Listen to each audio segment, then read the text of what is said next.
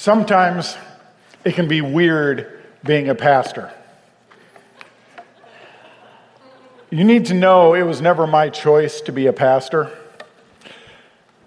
I never had that intent. I never had that ambition. All I wanted to do was be a cop. I wanted to be a police officer.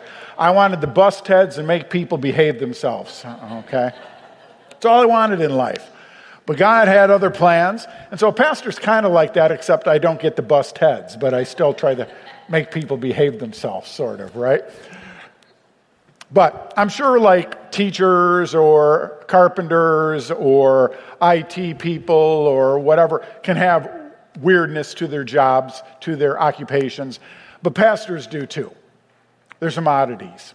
One of the oddities that I run into from time to time, uh, typically it's like about couple times a year. I'll be talking to somebody and we'll be setting up a time to get together.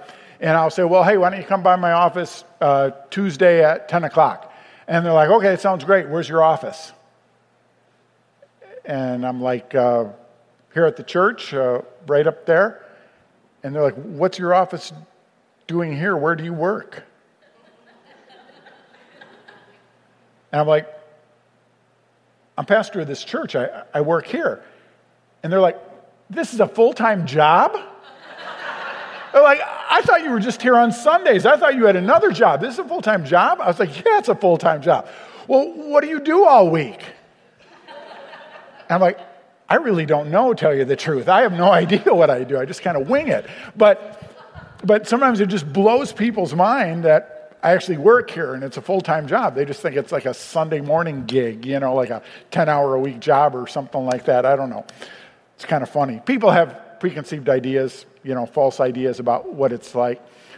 One of the things I've noticed, an oddity to my profession that I think is kind of uh, unique to my profession in a lot of ways, is that uh, my world is one in which a lot of people feel comfortable challenging me. Now, stick with me here, okay? Because what I'm not saying is that anyone who disagrees with me is a dope or that you shouldn't disagree with me because that's disrespectful. By all means, if ever I say something you don't agree with, I, I would love the dialogue with you. And the truth is, I'm not a learned theologian.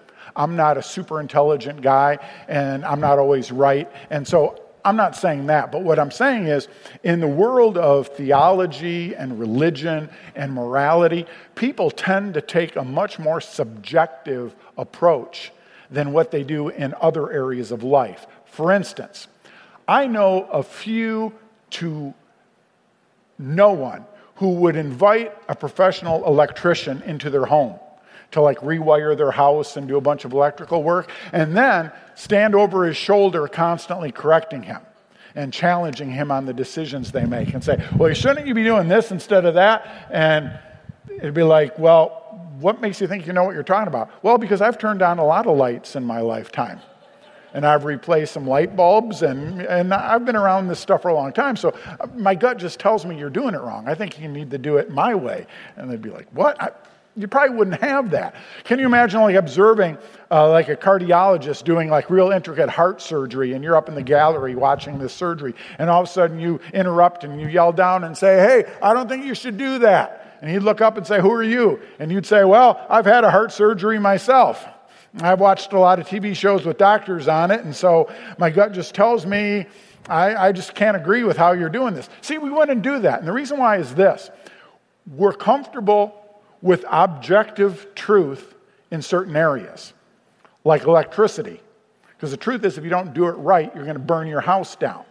In the areas of medicine, because if you don't do it right, you're going to kill the patient instead of heal them. So there's a lot of areas of life where we acknowledge objective truth. There's a right and a wrong, right? But in the areas of religion, theology, morality, ethics, we're not comfortable with objective truth. And so many people instead approach it from a very subjective, wishy washy kind of like, hey, this could be true or that could be true. What's true for you may not be true for me. And it's, it's just kind of, and therefore, people are comfortable just saying, well, I think this or I think that about God. And when I get in conversations with people, you know, I, I, I want to try to understand where they're coming from. And, you know, they'll make a statement like, well, I don't think God would ever feel that way. Or I don't think God would ever say that. And I was like, well, that's interesting. What makes you think God would never say that? Or what makes you think that that doesn't represent God? And they're like, well, I just don't think so. I, I just don't think so. Oh, okay, but why do you? And they're like, I just don't feel that. I, I, it just seems wrong to me. I, I just can't imagine God saying that or being like this or doing that. And it's very, very subjective. But the truth is, most of the people in our culture, their religious beliefs, their views about God are a mashup. You know what a mashup is? Remember when Glee was real popular as a TV show? And remember what they made popular is they would do mashups. They would take one song and take another song and combine them, two disparate, you know, very different songs and, and kind of, and it sounded pretty cool on Glee, right? But when you do that with theology, it doesn't come out quite as cool okay and and it comes out very contradictory but see most people their religious beliefs it's a mashup of the following something they heard their grandpa say when they were a kid. An episode of Oprah they saw about 10 years ago, and they still remember that interview. The flyleaf of a religious book they read at Barnes and Noble last year, they remember that, and uh, and conversations they've had with their across the street neighbor, and and it's just it's just you know it's uh, just a little bit here, a little bit there, and they've kind of thrown it all in a pot, and that's the basis for what they believe about God and for what they consider truth to be. And so we're comfortable with objective truth in some areas, but in this area, many people tend to shy away.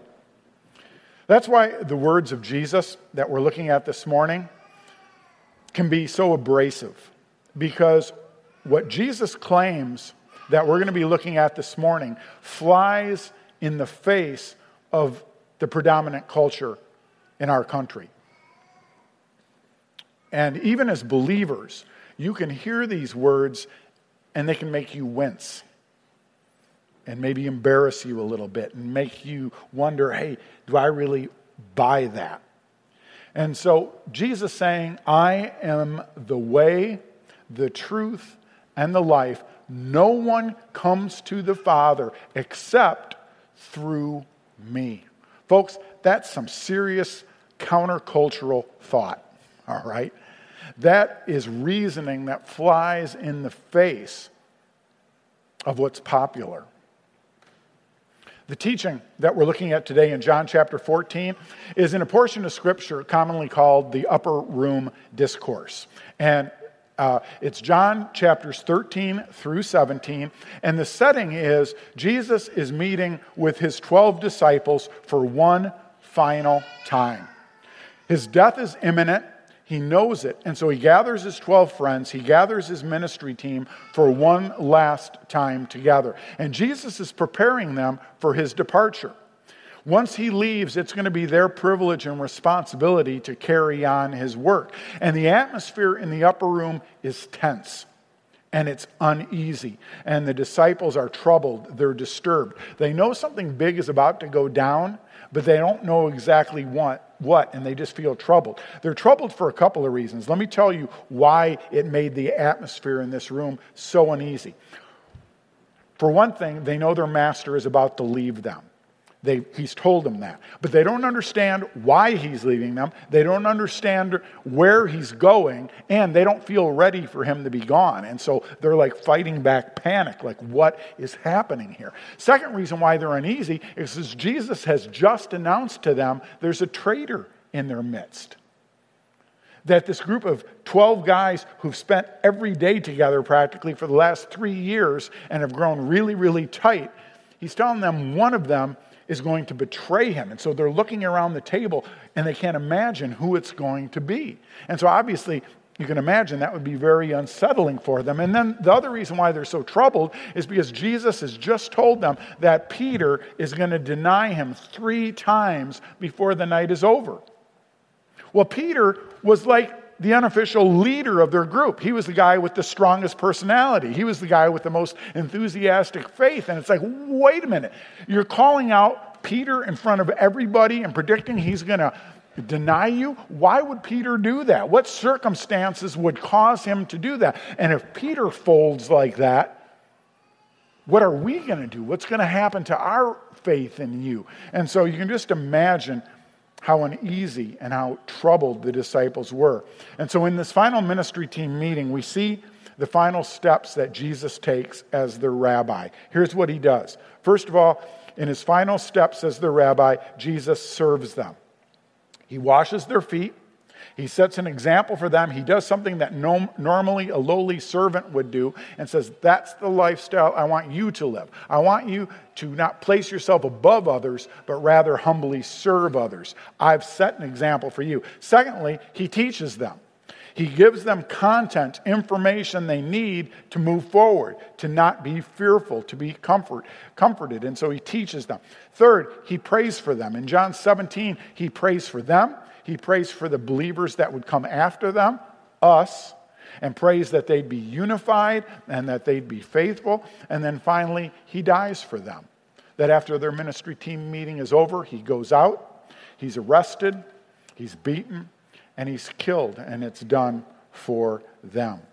And so it's that context in which we read our passage of scripture this morning. I would invite you to please stand now at the reading of God's word as we read John chapter 14. It says, Don't let your hearts be troubled.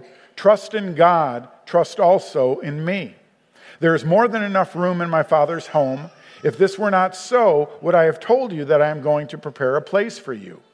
When everything is ready, I will come and get you, so that you will always be with me where I am, and you know the way to where I am going. No, we don't know, Lord, Thomas said. We have no idea where you are going, so how can we know the way? Jesus told him, I am the way, the truth, and the life. No one can come to the Father except through me. If you had really known me, you would have known who my Father is. From now on, you do know him, and you have seen him. Philip said, Lord, show us the Father, and we will be satisfied. Jesus replied, Have I been with you all this time, Philip, and yet you still don't know who I am?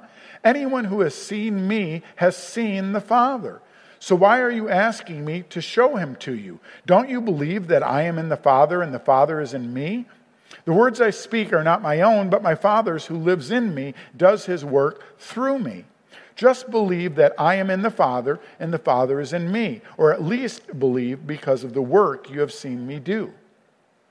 I tell you the truth. Anyone who believes in me will do the same works I have done and even greater works because I am going to be with the Father. You can ask for anything in my name and I will do it so that the Son can bring glory to the Father. Yes, ask me for anything in my name and I will do it. Heavenly Father, I would ask this morning that as we look at this claim of Jesus Christ, that you would give us open minds and hearts, that Father, you'd Help us to have coachable spirits and be open to the truth of your word. I ask, Father, that you would allow your Holy Spirit to be our teacher, that, Father, um, we would understand these words and be able to apply them to our lives. Father, we pray all this in the name of your Son. Amen. You may be seated. In the remainder of our time together, I want to split it in half. So I want to take just a few minutes to unpack the richness behind the meaning of Christ saying, I am the way, the truth, and the life. But first, I want to just super briefly deal with this exclusive, very narrow claim that Jesus makes, where he says, No one comes to the Father except through me. In our pluralistic society, that can feel pretty problematic, can it? Because it's very narrow and very exclusive, and, and, we're not sure what to do with that. And so, on real practical terms, here's what we've got to wrestle to the ground, we've got to deal with. We say, wait a minute, my next door neighbors aren't religious at all. They never go to church. They don't even believe in God, but they're the nicest people. They're the most honest people, and they're so kind and generous. And do you mean to tell me that they're not okay without Jesus? Do you mean to tell me that they're wrong, that they're missing something? And you say, I have Indian friends. I have friends from India at work, and they're so kind and they're so friendly, and they're raised in a society where Christian, Christianity wasn't their religion, and they're sincere in their religion. And so you mean to tell me that they're wrong? That their sincerity doesn't do any good? That, that, that, that, that Christianity is the only way? And so on and so on. In cultures all around the world and within our own culture of so many secularized people and people who reject a belief in God. To say, are we willing to say they too need Jesus? The exclusivity of the gospel is seen throughout the Bible. I want you to see how Jesus fulfills the Old Testament symbols and teachings. That from the very beginning of God dealing with human beings, they're served foreshadowing towards Christ and the exclusiveness of the Savior. First of all, I want you to think about the curtain, the curtain that was in the temple. The holy place was separated from the Holy of Holies, or the most holy place, by a thick curtain that went from ceiling to floor. And in the most holy place is where the very presence of God resided. And the Ark of the Covenant was there, and the presence of God resided above the Ark of the Covenant. And it was such a holy place that it would consume sinful human beings. And so a curtain was placed there. So it was a dividing point between a holy God and sinful human beings. And only one person, the high priest, could enter the most holy place once a year on the Day of Atonement. And so it set God apart as holy and, and, and removed from the human race. And this curtain stood as that symbol. It's a reminder of one of the things that happened at the moment Jesus died. Do you remember what happened at the moment Jesus died? The gospel writers record that in the temple in Jerusalem, that the curtain tore from top to bottom. That the curtain split open because Christ gained access for us to the Holy of Holies. Second, symbol I want you to see is the rejection of man made efforts. That throughout the Old Testament, Anytime people tried to approach God on their own terms, it was met with disaster. That God has laid out how he is to be approached. And so it's not a game where we determine the rules as we move along. God has already given instructions for how we gain access to him. And so man made efforts are rejected. Third, when you look at the choice of Aaron alone, Aaron was the brother of Moses, and he was the very first high priest appointed. And one guy, him and him alone, he was, he was created to be high priest, and then after him, other appointed high priests. But that was the one guy who could go into the most holy place one day a year on the Day of Atonement to represent the people and provide a sacrifice for their sins. And again, the idea of one person one Savior who would represent the people before a holy God, the idea of Jesus being the way. Now, Jesus reiterated this in his own teachings in a lot of different places. Let me give you one example. Matthew 7, it says, Jesus' words, he says, You can enter God's kingdom only through the narrow gate. The highway to hell is broad, and its gate is wide for the many who choose that way. But the gateway to life is very narrow and the road is difficult, and only a few ever find it. I think of the words that Pat and VJ read just a few moments ago. Let's do a quick review, okay? Acts 4, verse 12, referring to Christ. It says, There is salvation in no one else. God has given no other name under heaven by which we must be saved.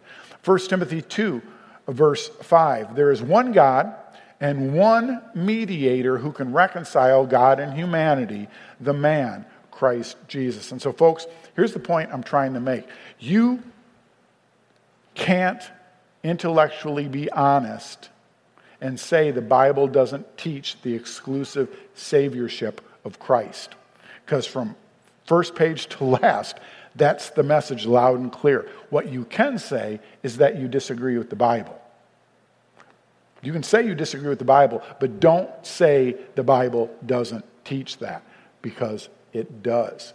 And I understand how abrasive that is in our pluralistic, subjective culture. But as people of faith, that's one of the things we humbly have to cling to. And folks, it doesn't make us any better than anybody else. We're not superior in, in any way.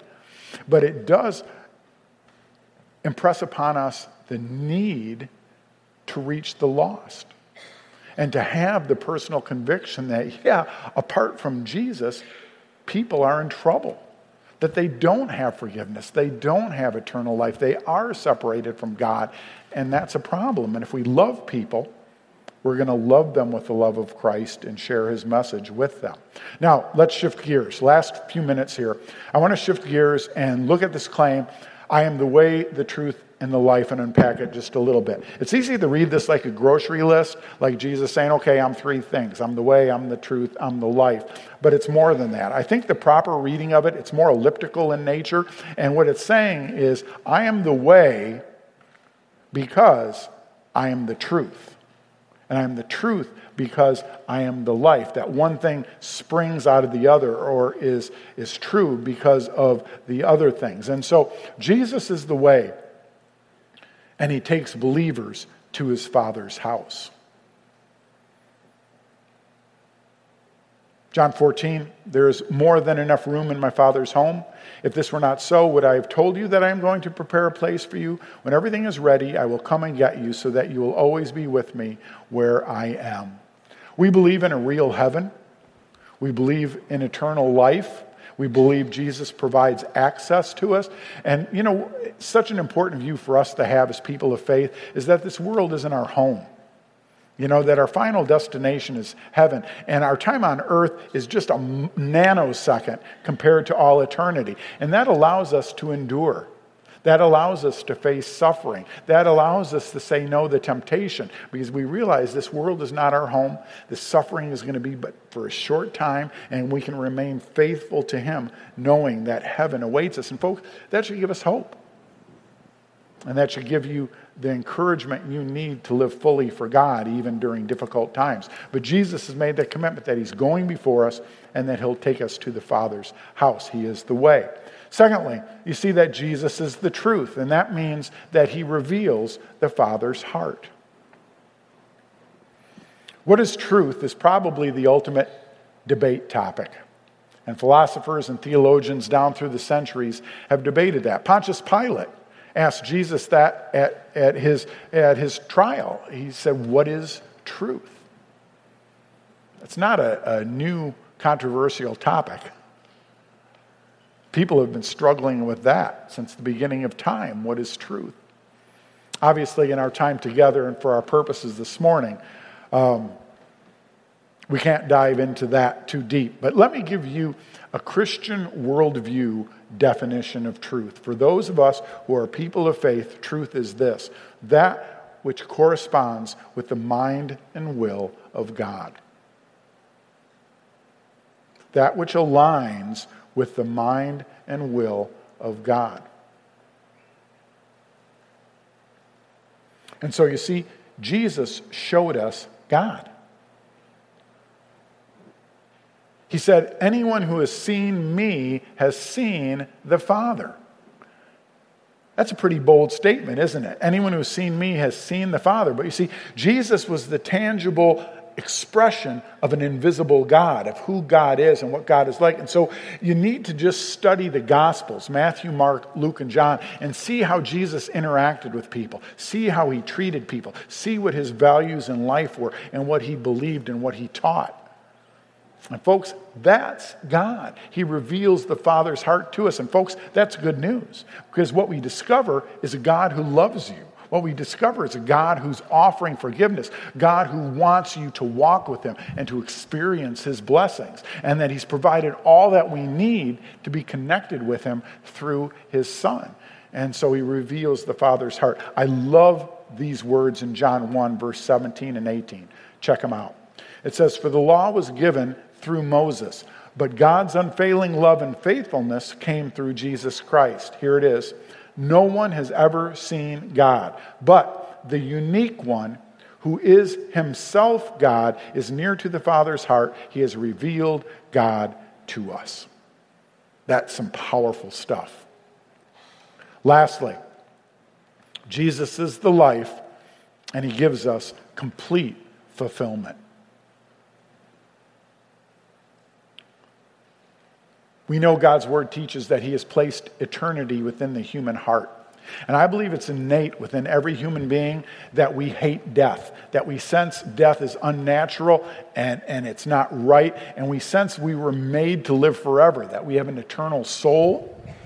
And so Jesus gives us the gift of eternal life. That thing we fear most, death, he banishes that fear and says, hey, your physical death will be just like stepping from one world into the next because Jesus has gone ahead of you and Jesus conquered death through his own resurrection and shares that with you. And so Jesus gives us life. But even more than that, that eternal life like doesn't start when we die, but he gives us a rich and satisfying life now. Because even now, as we live our lives, we have this restlessness, this sense of discontentment. And it's this idea that there's got to be more, that something is missing. And the answer is Christ that it's God in our lives that brings the fulfillment here and now in the sense that our life has meaning and our life has purpose. And that's why Jesus would say in John 10 10, the thief's purpose is to steal and kill and destroy. That's what the false shepherd does. The false shepherds of the world don't have your best interests in mind.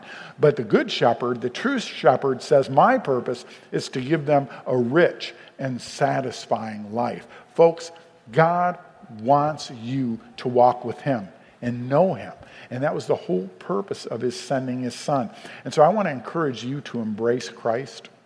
I want to encourage you to place your trust in Him and experience the life that He desires to give you.